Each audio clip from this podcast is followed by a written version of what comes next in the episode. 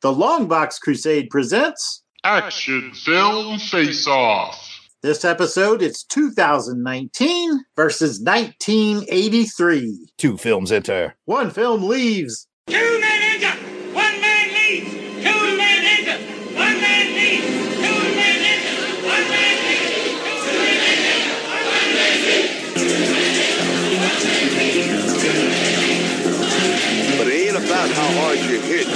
It's about how hard you can get hit and keep moving forward. How much you can take and keep moving forward. That's how winning is done. Now, if you know what you're worth, then go out and get what you're worth. But you gotta be willing to take the hits. Feeling like a black ball. Oh, yes. Welcome back, everybody. Of course, this episode is sponsored by Omaha Bound Entertainment. Omaha Bound is the best choice for hard binding those special comics in your collection. Oh, you listen to Action Film Face Off and you don't collect comics? That's fine. Maybe you've got a collection of Starlog magazines, You nerds got Starlog. Fangoria, perhaps. You nerds got Fangoria. any action magazine that you've been collecting. It doesn't matter. If you want something hardbound, go to omahabound.com. They custom design every cover. You're going to get a unique piece that no one else has with every order. They do great work. I have tons of stuff bound by them. They make truly one of a kind collections. In addition to binding, they also sell special trade collections of hard to find comics, and all of it's available on their website, which is omahabound.com. Treat yourself right. Treat those special comics, magazines, whatever it is you want bound. Treat them right. Go to omahabound.com today. And with that, Welcome back to Action Film Face Off. This is the show where two random years are selected. My brother will bring an action film from one of the random years, while I bring an action film from the other random year. Then those two films will do battle using a variety of criteria, and a champion will be crowned by the end of the episode. Thing about the crown, it's got spikes on it. Of course it does. Let me introduce you one of your hosts, my brother, a U.S. Army combat veteran of Kosovo and Iraq, Jason Weasel Skull.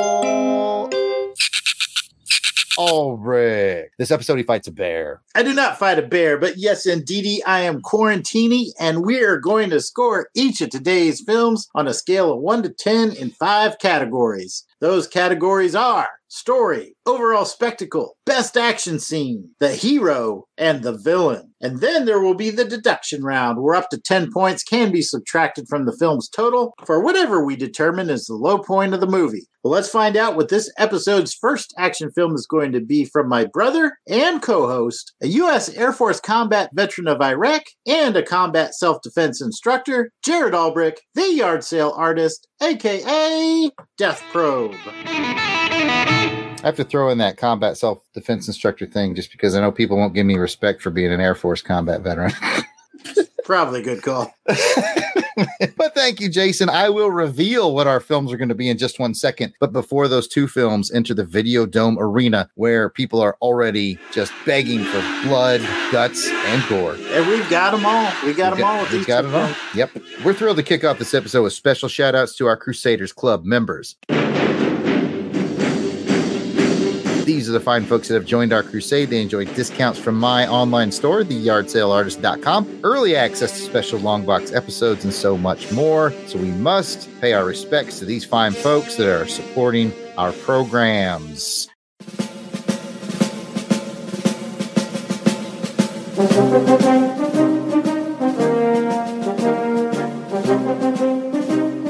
And Helica Wolf. Ow! There we go. Bill Beer, Blast it or stash it. Bob Busta Busta, Braxton Underwood. David Collins, but you will know him as Battle Wagon. Gene Hendricks. Gerald Green, Greg Van Leuven. I the Collector, Ivor Evans. Jeremy L, Don't squeeze the Jim Jarman. Joe Thomas, but you can call him Joe November, John Watson. John and Maggie, Jose Pollo. Maxwell Traver, Miranda W. Paul Heeks, Reggie Hancock. Rick from Jeff and Rick Present, Ronald Went. Ross Michaud, Samantha Maney. Ryan Daly, Sean Urbanski. Steve Cronin, Tim Price. Toronto Cop. And one time donor Bradford William. Uh, if we missed anybody on that list, we apologize. Keep in mind, we record these episodes well in advance for release. So if you're a recent addition, we'll be adding you soon. If there's any problems, though, you can hit us up with an email, contact at longboxcrusade.com. We'll get it straightened out. You might be asking yourself, how do I get my name on that list of well thought of people and become a Crusaders Club member? It's simple. It's not simple. Not for me.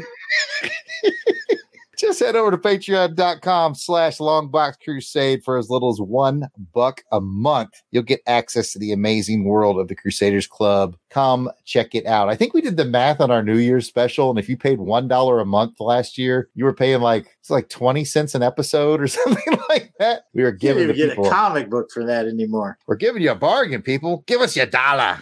Well, let's get back to the combat and learn a bit about the film gladiators about to battle for your pleasure. This time around, I was assigned the year of 2019, and I was going to say I selected, but the voters selected. We put it out on our Twitter, which is at AFFO Podcast. We'd certainly appreciate if you followed us. Plus, you could be voting on what films we talk about on the show. And the big winner, winner chicken dinner for this one from 2019 was John Wick 3 Parabellum. Sorry, Alita Battle Angel. I mean, we put four films up. I can't remember what all four of them were, but Alita Battle Angel came close, closer than I thought she would against John Wick. But John Wick 3 was ultimately chosen, and stars Keanu Reeves, Halle Berry, Ian McShane, and Laurence Fishburne. What year did the randomizer select for you, Jason? Well, I got 1983, so we're going back a little ways here, folks. Some of our listeners may not even been around in 1983, but if you were, I put into our Video Dome arena the classic Lone Wolf McQuade, starring Chuck Norris, David Carradine, and Barbara Carrera.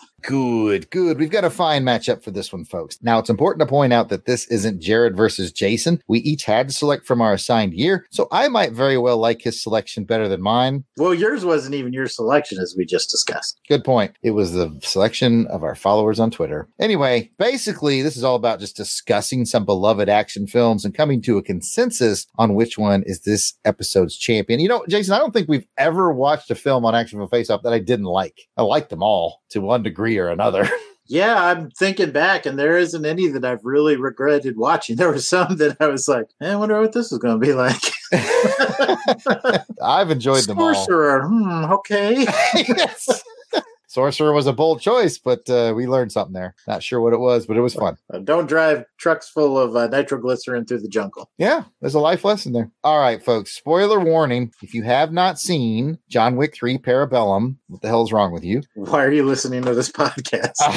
Stop. Yeah. Anyways, if you haven't seen that or Lone Wolf McQuade, we're going to give you an opportunity here to pause the podcast and watch him because we're going to spoil the heck out of him. No sacred ground here, people. If you haven't seen John Wick 3 or Lone Wolf McQuade, now's your chance. We're going to play a little music for you. On the other side of it, the spoilers are coming. So we'll see you on the other side of the music track. and I'm sorry, Mountain Flower. If you haven't seen John Wick 3 yet, please keep listening.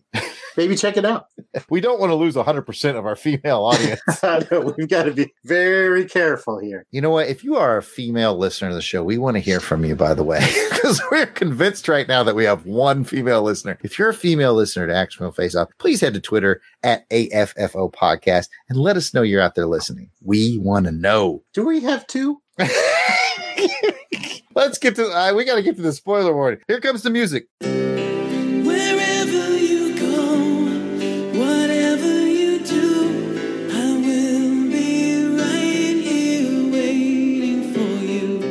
Okay. I hope you guys enjoyed those films. I know we did, and we're going to talk about it. Here's some quick information on 2019's John Wick Chapter 3 Parabellum. When one bellum just won't do.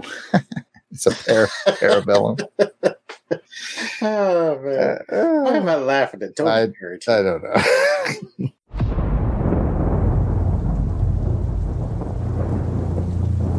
Jonathan, what have you done? To dream the impossible dream. There's no escape for you. The high table wants your life. To right the unrightable wrong. Tell me what you want. Passage. I can't help you. To reach the unreachable star. Do you expect him to make it out? A $14 million bounty on his head. Everyone in the city wants a piece of it. I say the odds are about even. Doc, five seconds. John Wick, excommunicado in effect in three, two, one.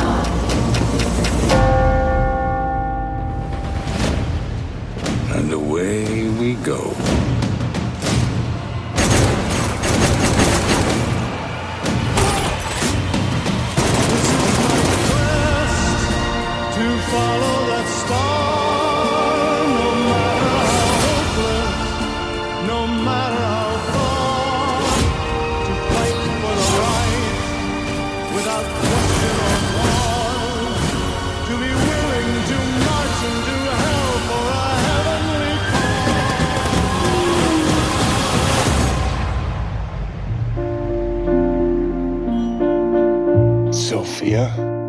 not going in like the old days.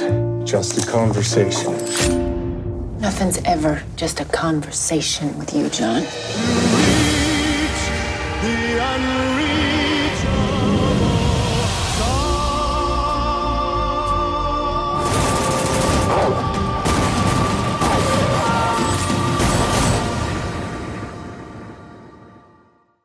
As I mentioned earlier, cast and crew include Keanu Reeves, Ian McShane, Halle Berry, Laurence Fishburne is directed by Chad Stahelski. Here's your synopsis. There's an open contract on John Wick. He's excommunicado. Do you think he cares? Well, he does, but he's not letting it or anyone stop him from trying to square things up with the high table. The trouble is that the high table is now coming after anyone that helped John kill that turd of a guy back in chapter two, which includes Winston, the owner of the New York Continental Hotel, and the Bowery King. Stuck between not wanting to be hunted anymore and wanting to help his friends, John's got some hard choices to make and lots of people to kill. All right, let's get into the trivia. Early in the film, we see John in a room filled with revolvers from the 19th century. He desperately is swapping out parts of the revolvers, listening to the mechanisms, basically cobbling together a gun he could use to defend himself. This is an homage to the scene in The Good, the Bad, and the Ugly from 1966, where Tuco is assembling a revolver to suit his taste from a multitude of other revolvers at the gunsmith shop. Shout out to Good, the Bad, and the Ugly. That's cool. Saw some horses in this movie too. I think they were trying to make John Wick a cowboy in this movie. that you mentioned it, yeah, he rode a horse once twice too. Interesting trivia number two. Mark Welcome back to Action Film Face Off. We haven't seen you since Brotherhood of the Wolf, but you're more than welcome back on the show. He played Zero. And Asia Kate Dillon, who plays the adjudicator, her and Mark Dacascos said they were both big fans of John Wick's one and two, and they got an offer to be in three. They took it without even reading the script. And I'll take that one step further. Mark Dacascos, which is fun to say, Mark got the call from the director. Apparently, he was not the first choice for Zero. They had someone else lined up. That person backed out. The director called Mark Dacascos and said, Hey, would you like to be the villain in this next John Wick film? And Mark Dacascos was like, Yes, absolutely. When do we start? You know, summer, fall? Today, right now. And that's literally what the director said. We start tomorrow. So Nice. he, sight unseen, got on a plane and went to be Agent Zero. What a great choice. We'll talk about it. Yeah, definitely.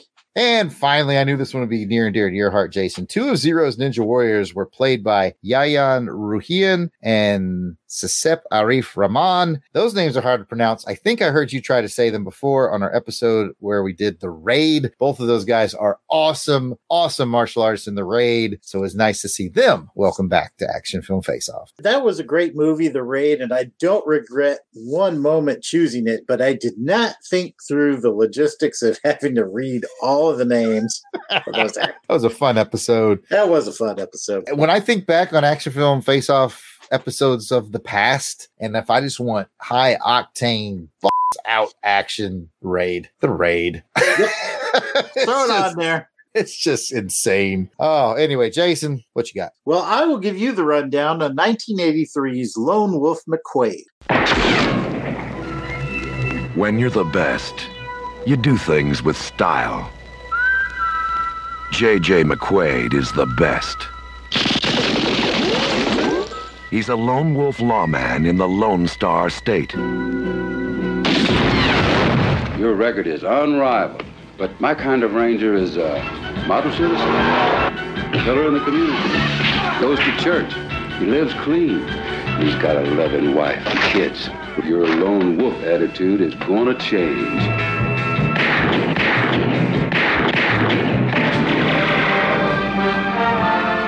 Even a wolf has his weaknesses. And a powerful enemy.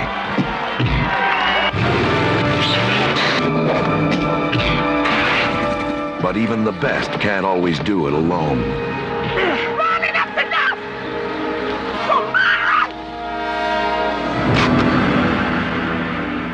Something to remember you by. Ranger, meet your new partner. It's going to be an honor working with you, Ranger McQuade. I think you know Agent Jackson. Looks like somebody doesn't like you, McQuade. I make a few enemies here and there. Yeah? So do I. So now the wolf has a wolf pack.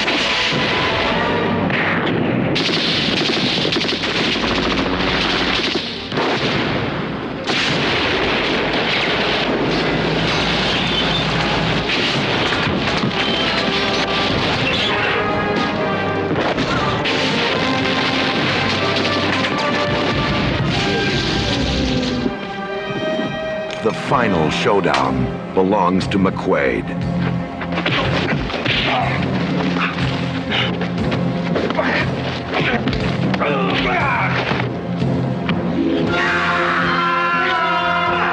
Lone Wolf McQuade, starring Chuck Norris, David Carradine, Barbara Carrera, and Leon Isaac Kennedy. The cast and crew included Chuck Norris, David Carradine, Barbara Carrera, Leon Isaac Kennedy, and Robert Beltran. It was directed by Steve Carver. And so the synopsis goes a little something like this One riot, one ranger. That's the motto of the Texas Rangers. And no one epitomizes that motto better than Ranger J.J. McQuade. McQuade is a karate kicking, bullet spitting one man army who meets out justice lone wolf style. Changing times and an unsympathetic captain, however, forced McQuade to take on a wet behind the ears partner. Reluctant at first, the lone wolf finds himself taking on vicious international weapon smuggler Rawley Wilkes and realizes he needs all the help he can get. And so for my trivia, I found three pretty good little nuggets. One was when asked how good a martial artist David Carradine was, Norris replied, He's every bit as good a martial artist as I am an actor. There's a compliment in that. Uh, yeah, that's a back-fisted compliment. the film used no stunt doubles during the final fight between Norris and Wilkes. And finally, and this is continuing the action film face-off theme of John Milius, turns out he worked on the script uncredited. That dude pops up everywhere. He's actually, everywhere. We've got Milius everywhere. I don't know if John Milius is still with us or not, but if he is, we got to get him on the show. we do. I've lost track of how many films he's been either a writer or a director on, mm-hmm. or both. And now that we have the basics on today's contestants, Ladies and gentlemen, Test your might. uh,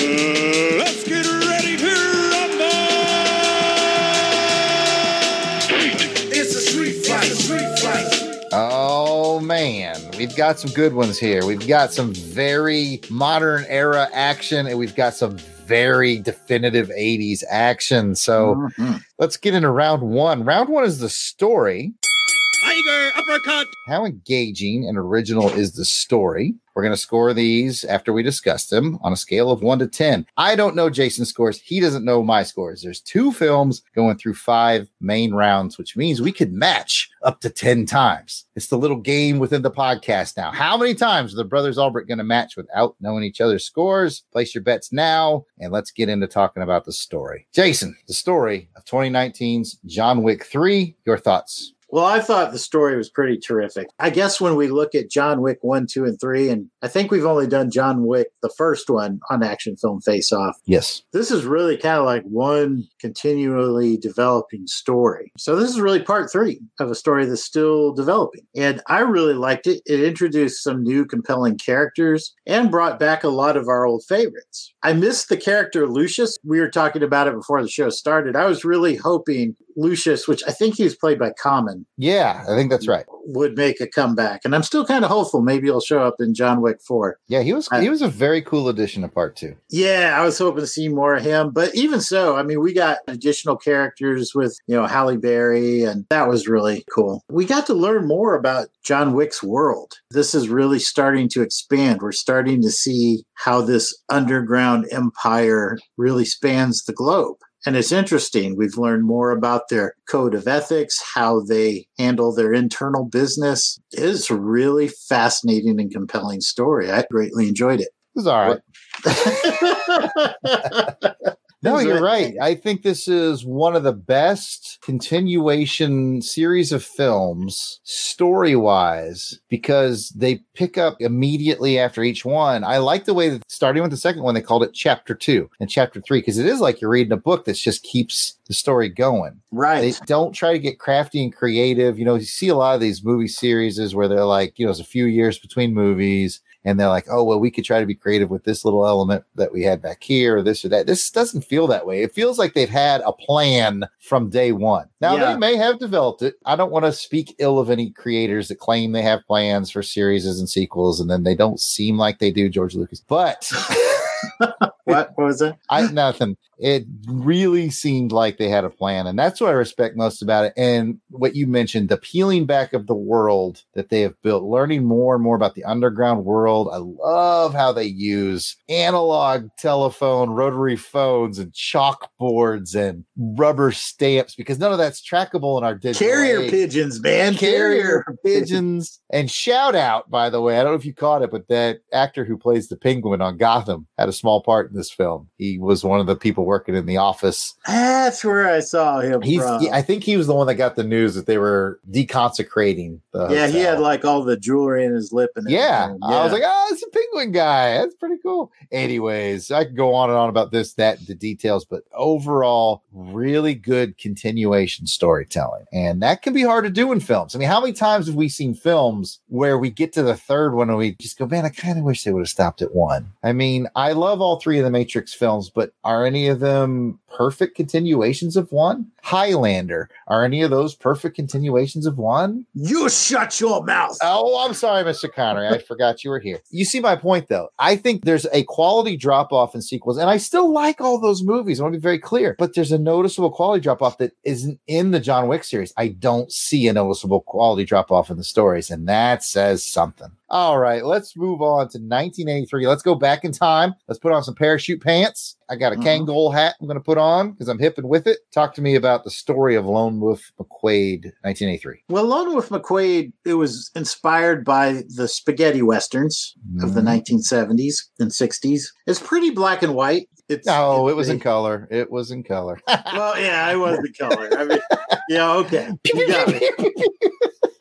Nice one. But it's really a heroes and villains, good guy, bad guy story going back to those old westerns. It's about a kind of an old school Texas Ranger who's kind of a blunt instrument, if you will, and, and trying to make his way in changing times. He has a hard time dealing with that. He's got some complexities in there with dealing with his ex wife and trying to maintain a relationship with his daughter. There's a couple interesting little character developments that keep things grounded pretty well. So it, it doesn't get too terribly over the top like you might expect a Chuck Norris movie to do. There are some really human elements in there that keep him from being that Superman macho type 80s type of hero. So I thought overall it was a pretty good black and white, kind of cookie cutter story, but with enough uh, little elements in there to spice it up a little bit. I think that's fair. I haven't got to use this sound clip in a while on Action Film Face Off, but this is a first timer for me.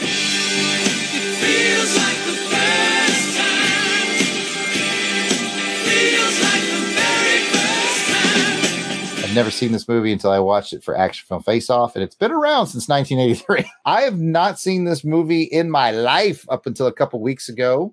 By the way, as of this recording, which is mid April, this is April 16th, 2020, it is available for free on YouTube. It's got a few commercial breaks, but you can watch it. And that's how I did. That was great to catch it for free. Probably should have told him that before we went to the break. And Oh. God dang it! I paid ninety nine. It's a series of highs and lows on Action Film Face Off, people.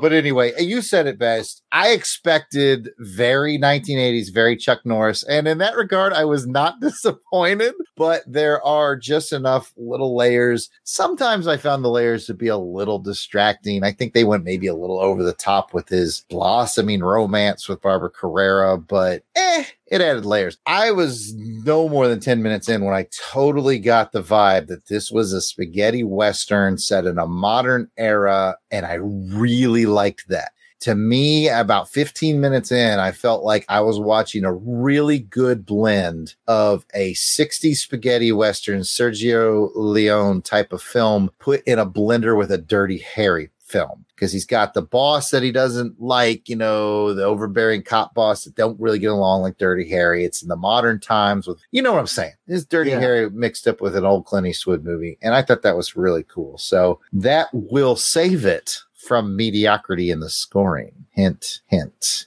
Speaking of which, let's score them. On a scale of one to 10, John Wick, Chapter 3, Parabellum. What you got? I gave it an eight. It is well above average and getting more compelling. For those of you playing match game at home, good news.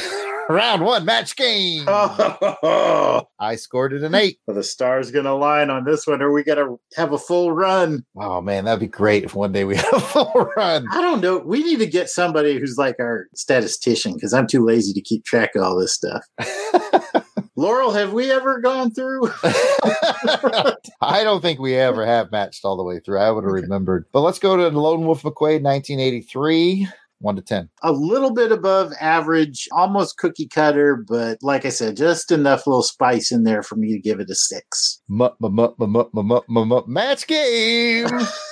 like I said, I, I was like, okay, there's very, very 1980s predictability involved, but just enough layers to take it above your average 80s film. Yeah, I like no, it I agree. little more than some of the more standard fare of the 80s. One of these days, we're going to get American Ninja 2, and that's all tens, man, wall to wall.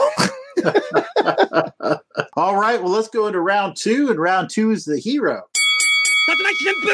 We're going to talk about how cool the hero is. So, Jared, let's start with your film, John Wick 3. How cool is the hero? Let's talk about it. It's John Wick, the hero that just gets more and more fun to watch in every film. I like that they've stuck with the theme and they're not afraid to beat him up. We kind of talked about that in the Craig era of James Bond. They're not afraid to get him bloody. In fact, I think that's what makes John Wick even more compelling is in a way, he's everything as cool and tough as James Bond or Jason Bourne. And then you throw in that piece that we talked about a couple episodes on Rocky, where he just keeps coming. Part of his allure is his ability to endure endless amounts of pain and just keep coming. It's John Wick. You take it. You ta- then we'll circle back and we'll get my 10 and it'll be all good.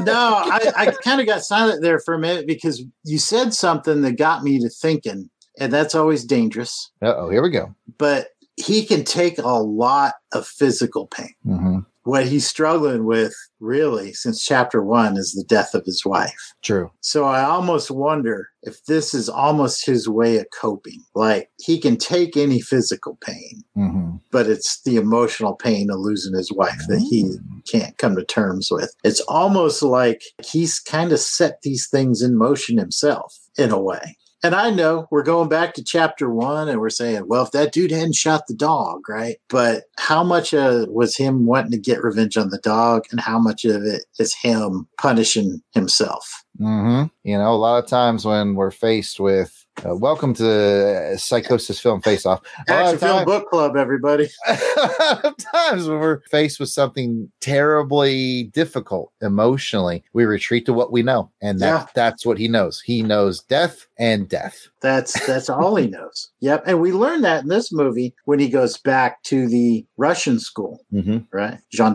Welcome back, Jean Dani. Bring back memories, Jean Dani.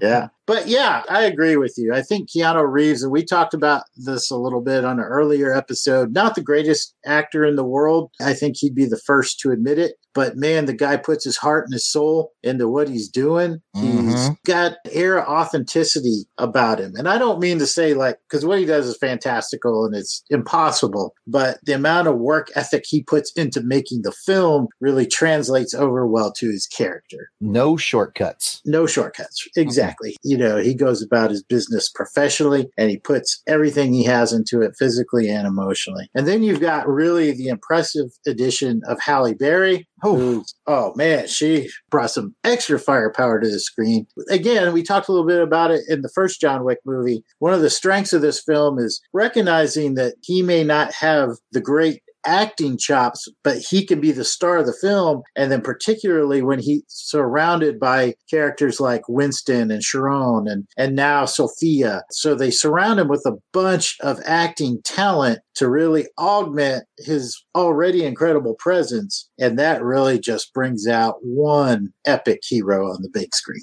Oh, yes. And I want to give a quick shout out too, because, you know, I did my research. I watched all the bonus features on the Blu ray, and they pointed out that he trained every bit as hard, if not harder, for part three than he did for one and two. Like he's never slacked off his training regimen and pointing out that he's not getting any younger. He just keeps moving further and further into his 50s, and he's not taking his foot off the gas. And that is just mad respect for the professionalism and dedication to this franchise. Absolutely. And Halle Berry did it too. Yeah, holy cow. We can't neglect to say that that scene in Casablanca, holy cow, she was Mm. keeping up with him literally shot for shot, you know, step for step. And it was impressive. Again, bonus features. The director said that when she, she basically told the director, I want to be in John Wick 3. I'm going to be in John Wick 3. I'm Halle Berry. I'm being in your film, you know?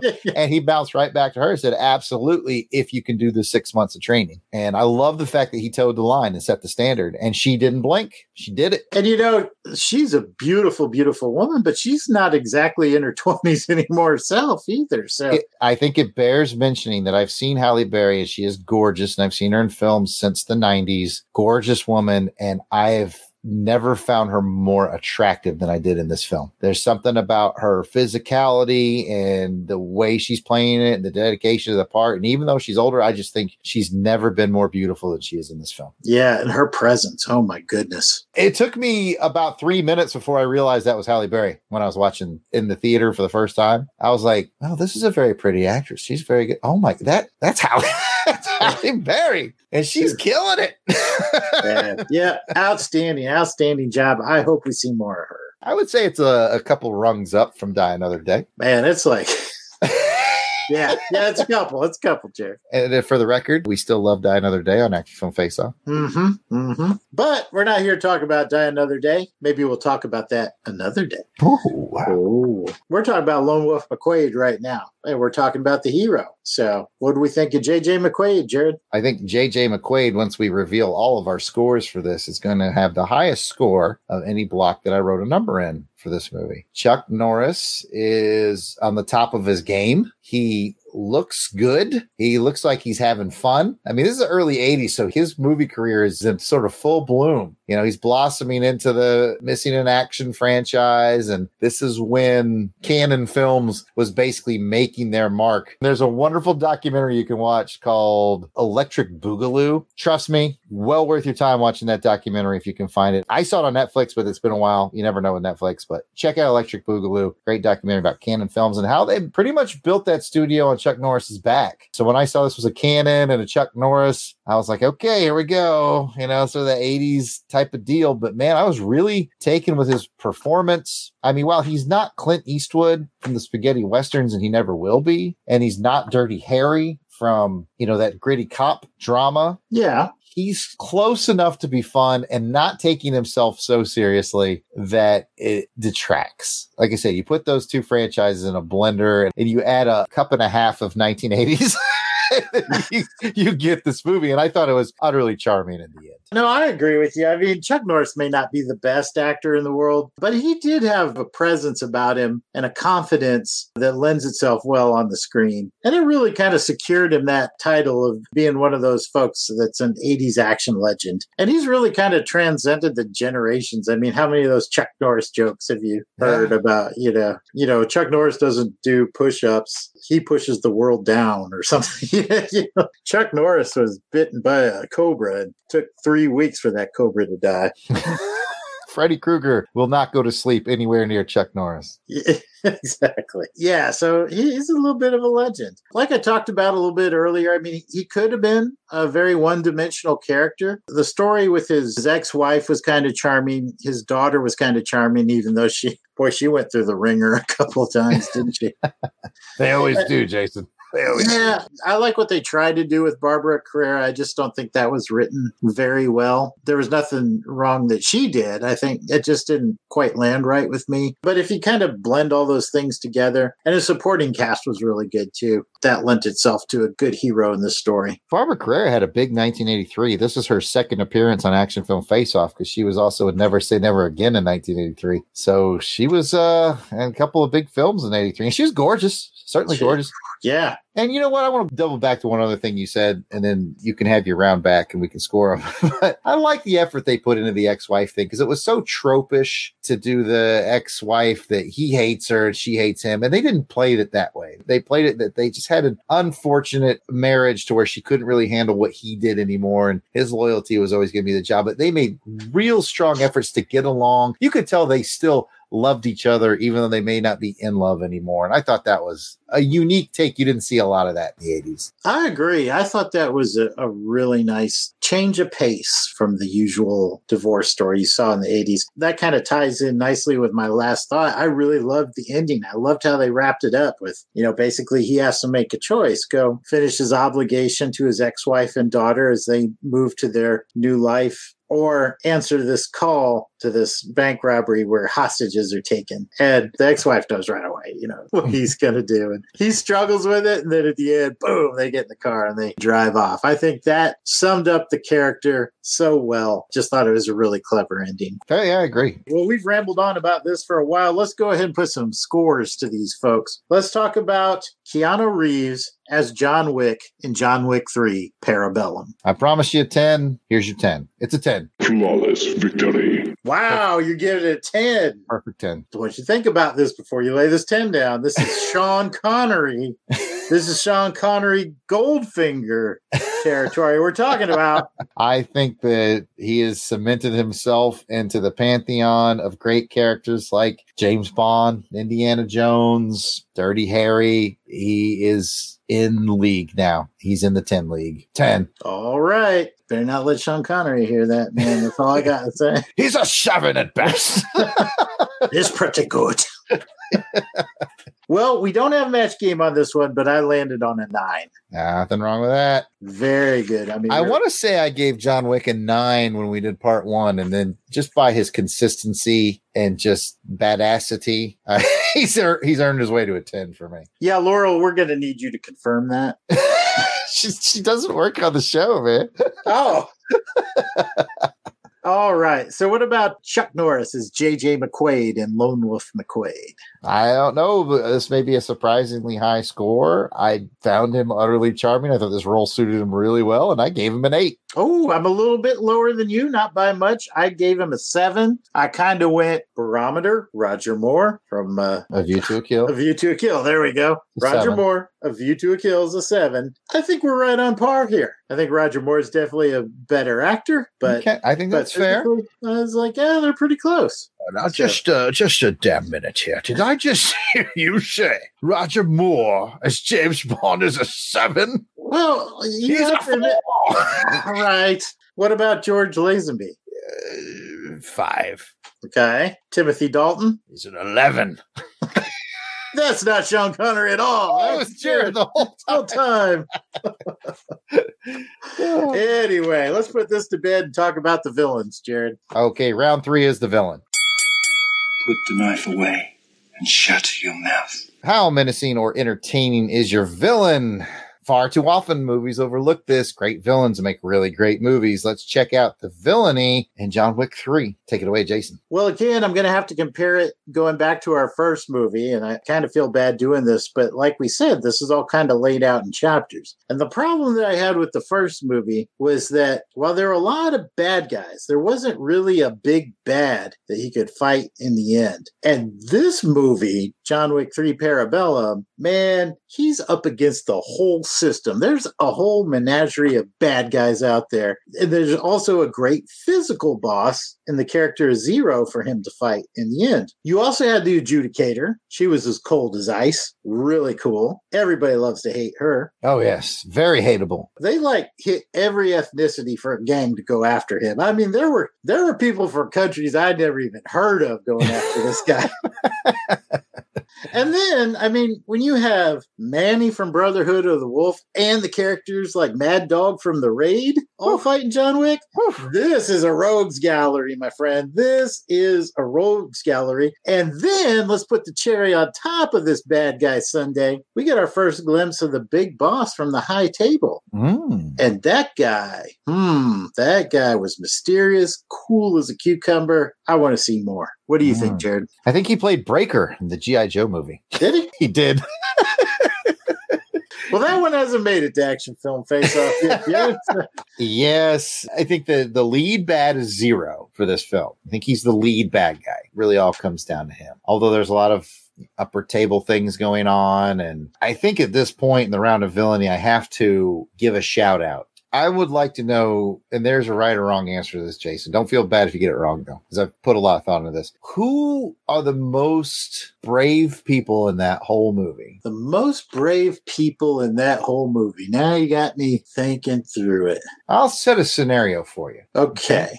Let's. I think you I think I know where you're going with this, but please right. continue. Let's pretend that you have a very good. You're you're a, a world class assassin. You've got a great job with the high table. Your job is basically to be a policeman within the society of hitmen. And they call you up and they say, "Hey, all you policemen, get in this bus. We're gonna go clean out this hotel." And John Wick's in there.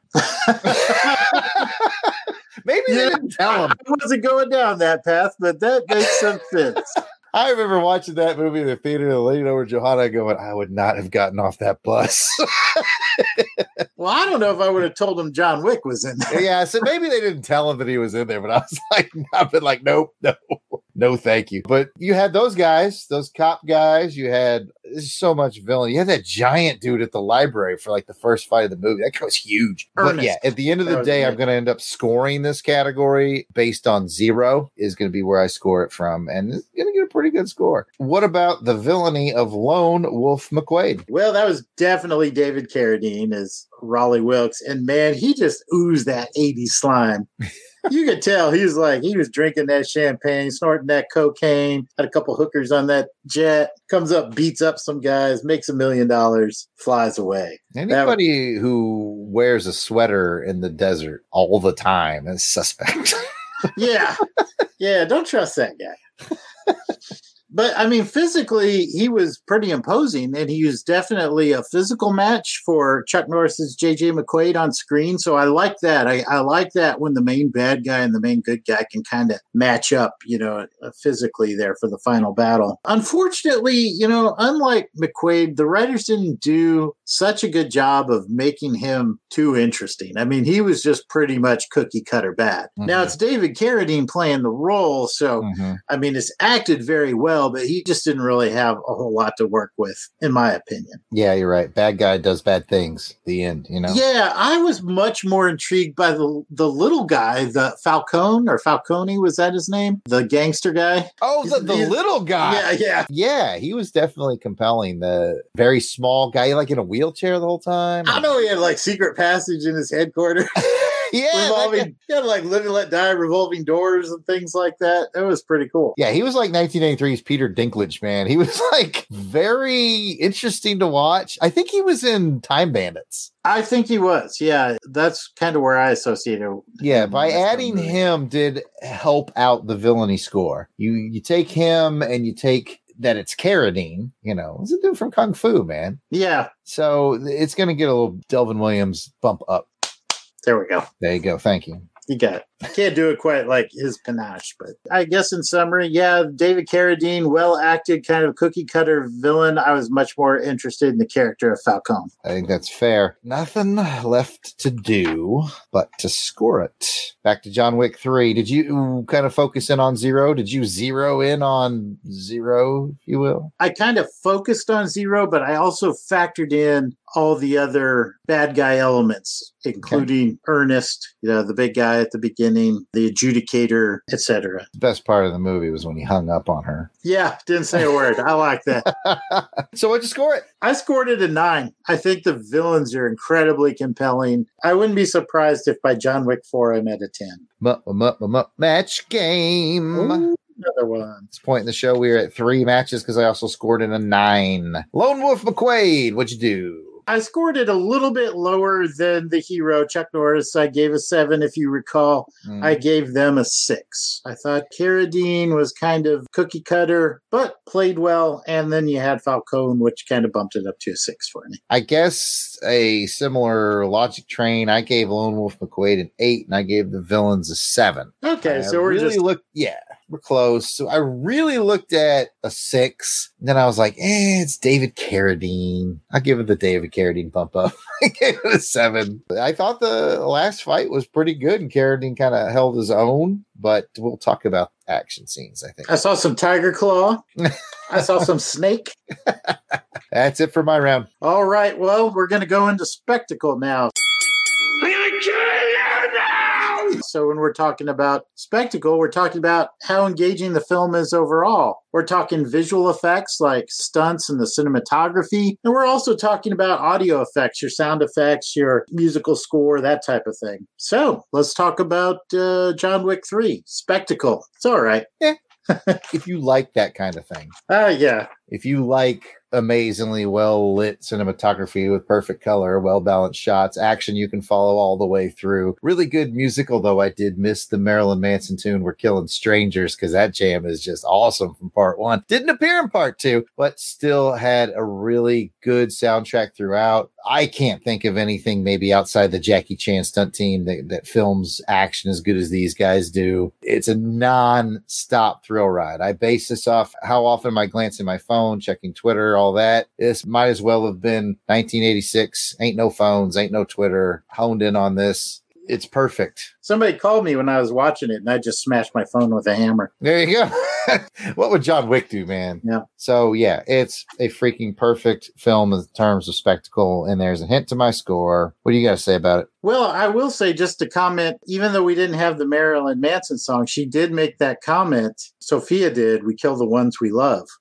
Mm, and still didn't so- use the song. Where yeah, was it? yeah, but it was in there. It was not. No, I agree with you. Tons of action, fantastic stunts. Soundtrack was terrific. Uh, sets were beautifully shot, and particularly with these second two films, I've noticed the formula of them starting in New York, getting out of New York, going to an exotic locale to kind of give you a change of scenery, and then Mhm. back to New York to wrap it up, which I think is a great formula. How about Uh, that part where at the ballet, where the ninjas just kind of come out in the middle of the ballet performance, they just kind of appear through it and they're standing there. Just what a shot, man. What a freaking shot. I'll go on and on. If Oh man. Well, there's an, one that I really like that gets me every time is when the samurai assassins are raiding the Bowery. Oh, yeah. I know what you're Oh, talking uh, about. There's the guy that's up on top of the locker. It's like all you see is that dark corner. And he just comes out of there, just hacking that dude with the sword. I Yep. was just like, where the heck did that guy come from? oh, it's just amazing. An incredible film. I'll just leave it at that. I think we may have a match on this one. 10, 10, 10. Maybe, maybe. 10. We'll get back to it. Ten. Uh, before we get to that, though, let's talk about Lone Wolf McQuade and the spectacle there. What'd you think? I think I was surprised at how much I liked it. I think it stands out a little bit from standard 80s action fare. I think they accomplished that by doing a good mix of martial arts mixed with gun fight scenes, mixed with driving scenes. Really well balanced and a really a lot to like as far as the stunts and the action spectacle goes. Now it did take a little bit of a hit because I did do a couple of phone checks and I think I ultimately decided that what this movie needed was to be about 20 minutes shorter. They needed to cut out and trim down a lot of the, um, I think maybe some of the scenes about his romance with Barbara Carrera. I think you could have still had it, but some of them just seemed really long. I don't know what it was. I don't know. I think at the end of the day, it needed about 15 or 20 minutes cut out of it. And then it would have been really tight and I would have held my interest the whole time. It did a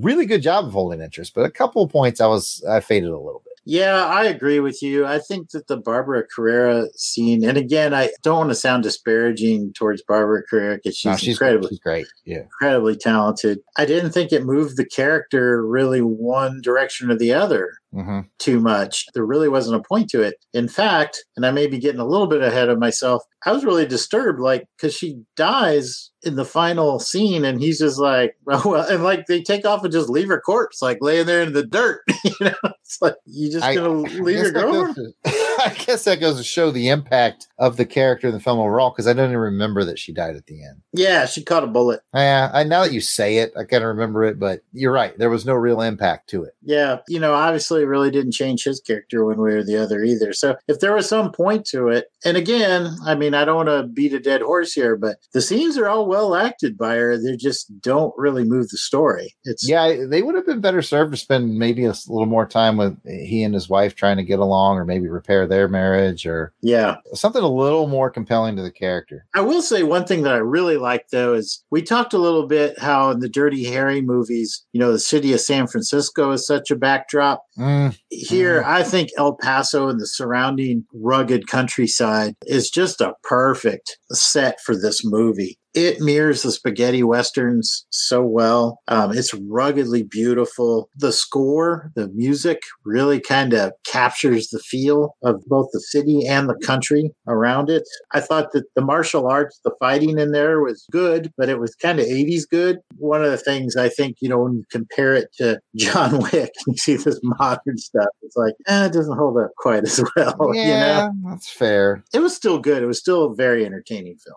I really want to just underline what you said about using El Paso. We were probably five minutes into the film. I was watching it with Johanna and Jordan, and Joe. It was obviously Texas, and Johanna was like, "I wonder where this is. Is this San Antonio?" And then right about the time she was asking, there was a scene where there was a mountain range in the background. I'm like, "No, that's got to be El Paso, the only place that's got mountains that I know of." Yeah. uh, in Texas. And sure enough, the next thing you know, there's a lot of El Paso landmarks and stuff. And yeah, they did a good job of bringing the city into the story. Definitely, the cinematography is one of the strong points of this film. Agreed. Well, let's give him a score. You want to just lay down your 10 for uh, John Wick 3 right now? Here it is 10. Flawless victory. Here's mine, Ted. Flawless victory. All right.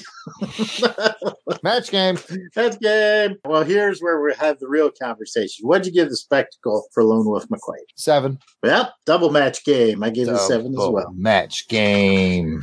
All right. right. now, we've got five matches so far. Let's see what happens in round five. We may have another match. Come on. I, I- don't know. I think we can get at least one match out of round five. Is that your best? Round five is best action scene. If you're going to be a successful contender on action film face off, you probably need to have a pretty good action scene appear somewhere in your film. Good luck separating these out, Jason, from John Wick. There's only like 47 action scenes to pick from. Do you think? I learned my lesson after The Rock. I came up with seven. I came Okay. up with seven action scenes, and I had to cut a whole bunch of them aside. So there's some stuff in here. You, you know, you'll be like, "Wait, what about the bad guys raid on the Bowery?" Didn't put it in there because my rule here is John Wick got to be in the scene. Gotta be in the scene. All right. So scene number one: fight at the library. Do I remember what my suggestion for this was? So I can't wait to hear what your what you called it. I called it the importance of beating Ernest. Oh, I went with you're overdue for this ass whooping. I like that one. I like that one. My original one was time to hit the books. I also thought of simply calling it shh. But then when he said, Hey, Ernest, I was like, Oh, I know what I'm going to call this scene. All right, so library scene. Got it. Okay. Then the second one was the fight in the bazaar when he assembles the gun and then goes into the knife fight there. Good, good. I call that How Bizarre. Oh, see, I thought it was a museum. Maybe it was. I don't know. Then So mine doesn't I- make sense at all. What'd you call it? I, I had nothing for it. I burned myself out on the first one. I'm not good at these like you are. We'll call it shh. Part two. All right. So three, the horse fight hmm and the uh, bike chase, right? Right. And I know what you're probably going to say is that kind of ties into the bazaar or museum or whatever the heck it was. No, I think there's a delineation there. Okay. And the only delineation is I I thought of two titles, so I came up. So. All right, what do you got? So I called this one Horsing Around. yeah, perfect. Perfect. So then we go to Casablanca and we have the fight in Casablanca. This is with Sofia and the dogs. Oh, yes. I call this one Who Let the Dogs Out? That's what I had. All right. Next game. game. I'm trying to be like Jason. And then number five, he returns to New York where he meets up with uh, Zero and his henchmen at the station, Mhm. which leads to the bike chase. And then that eventually leads to him like rolling out. He puts his hand on the step of the hotel. You're right. I called that no tag. I'm on base. Safe. no tag backs. Number six, hotel raid. Bad guys going in trying to take down the uh, Continental. I called it. Don't make me take off this jacket. Charon takes off that jacket, breaks out that shotgun, starts whooping ass. I love that scene. And then finally, it's the final boss fight. Don't make me take off this belt. Inspired by our father. I called that one somebody needs a glass whooping. Oh, that's a good one too, right? you have about 700 years of bad luck.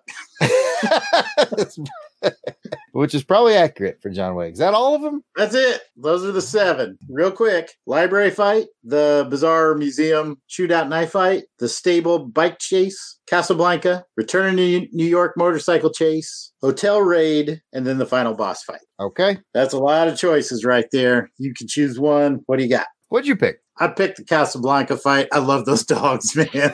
those dogs were just All right. Uh, I, I'm going to do an action film face off first here. I called it the museum fight. Take the museum fight, put it in your mind, okay? Mhm. Now take the dog fight and put it in your mind because you can pick either one and they're both going to get the same score from me. okay.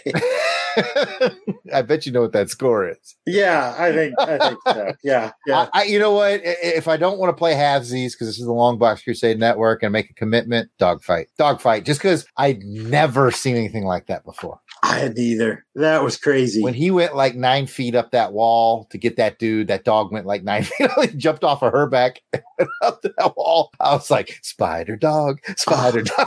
Those dogs are incredible. The scene that gets me is when the dogs leap across the table to take out two of them, and she slides Slides underneath. under, yeah. Uh, comes up just blasting caps. I was like, oh man. And that's one of those scenes too. Like I watch it and there's so much going on. You just like, I'm just gonna focus on John Wick for this time. And then next time I'll focus on Sofia. It's just incredible. We got Lone Wolf McCoy getting jealous over here. Oh, yeah. Let's go over to Lone Wolf McQuade. Break it down.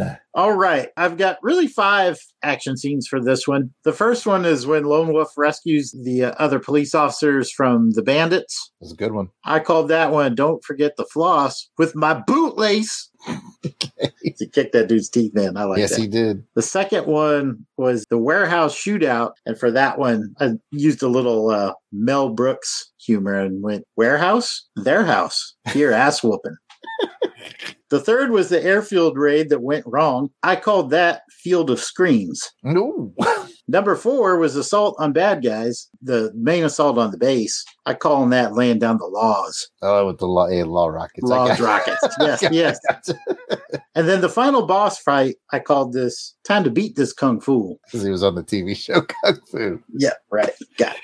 All right. Of those, which one did you select? I like the assault on the bad guy's base, laying down the laws. Laying down the laws. I can't explain myself on this, but for some reason, I was just really enjoying that warehouse shootout. That was a good shootout, man. That was a good, good So I'm. I'm going to go with the warehouse shootout. Warehouse, their house here, ass whooping. Yeah, that's the one. All right. All right. Going back to John Wick, we both picked the dog fight. Are we match game in these tens, or what's the story on that? I'll just throw this 10 on your 10. Flawless, flawless victory. 10 10 10 match Ten, ten. game. Sixth match game of the episode. We could get a maximum of seven if we match overall Lone Wolf McQuade. I like the warehouse shootout. You like the laws, slaying down the laws, laying down the laws. Yeah. Assault on the base. That was actually really good. Uh, what'd you go? I went seven. Seven match game. All right. We're going to finish the regular rounds with a match game. So if you guessed seven matches, you were right. Seven out of 10, man. We only mismatched three times and we were close on each one, but we have one round left to go.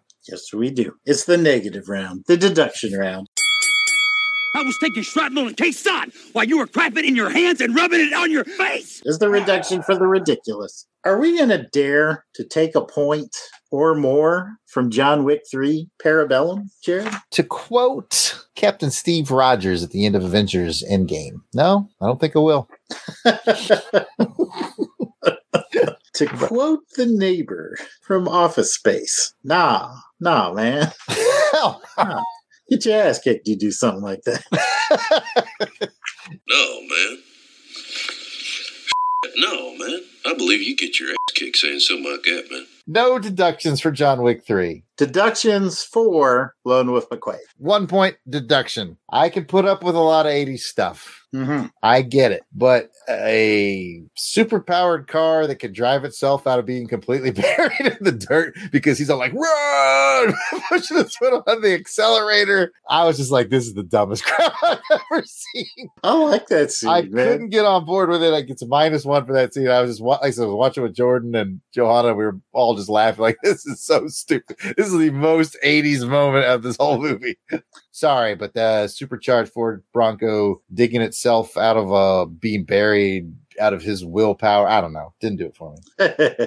Minus one. Didn't care for that, did you? Can't go for that. No can do. I think for me, the one that got me the most is the first scene when he has the Mac 10 Mhm. in the desert and he does that little pirouette where he just goes like in a circle and like shoots and like everybody magically dies.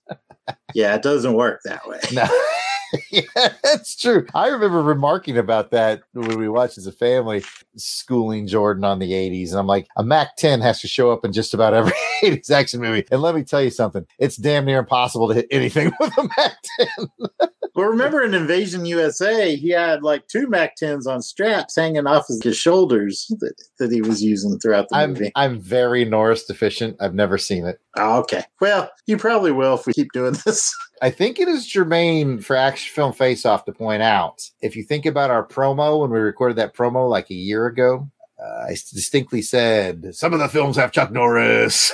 you were like, none of the films have had Chuck Norris yet, but it could happen. Yep. Episode 21. Finally did. Blackjack, Chuck Norris. Chuck Norris has shown up. That's the end of our scoring rounds. Don't worry if you haven't been keeping up with the math at home, folks. We do that for you on Action Film Face Off and looking at the judges' scorecards. The winner of this episode of Action Film Face Off with a score of 93 out of a possible 100 points to 66. And no one's surprised. John Wick, Chapter 3, Parabellum.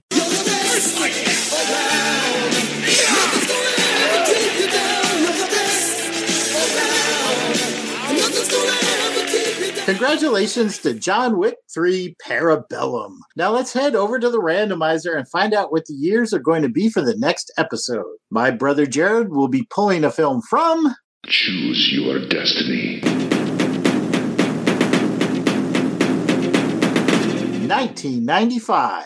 GoldenEye! bum bum bum. Okay, all right. I don't know what I know it came out in 95. And I will bring a film from Choose your destiny.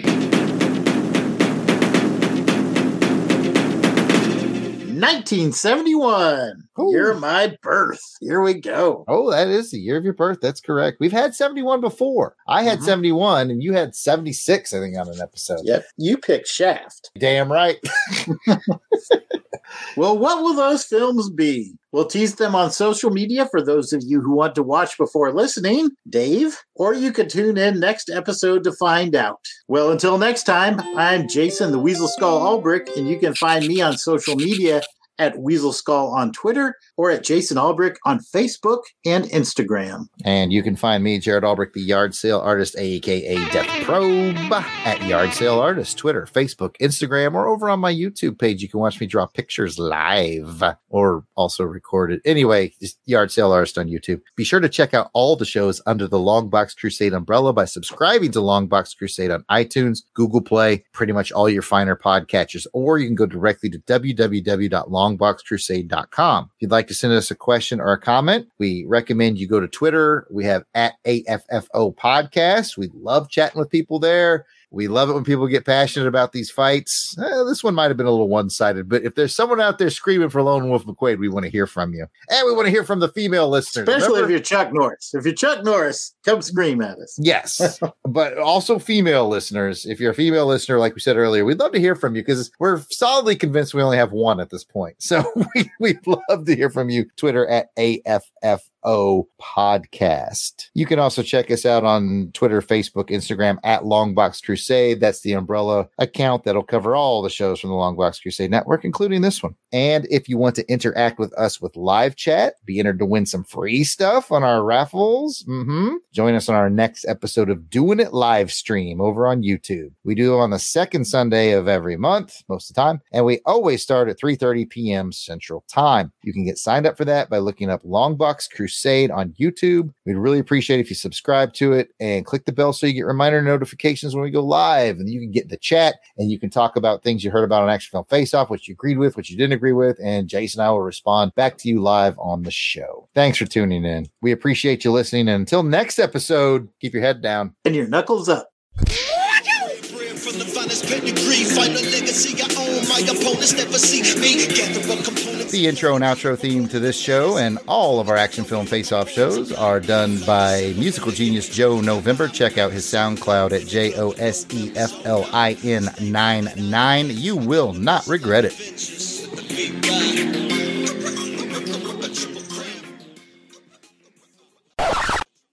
One one Wyatt, led by Elmer Fudd. Elmer Fudd. One Wyatt, one wager.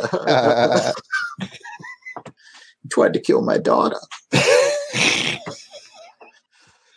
Die Hard. How many Die Hards have we had? Yeah, I, I, I like three a lot though. Samuel. Jackson and Bruce Yeah, Willis. it was. Yeah, It's your peanut Four- butter and jelly. Four was good too. kind of like five. Anyway. Getting off, off topic here. You're the best around. I know I'm supposed to be doing something, but right now I'm looking through 1971 just wait, just wait. You can... I can't, man. I can't. Dis- Dissipation. I see that highlighted yellow. I'm like I'm off to a plane. She's gonna blow him away.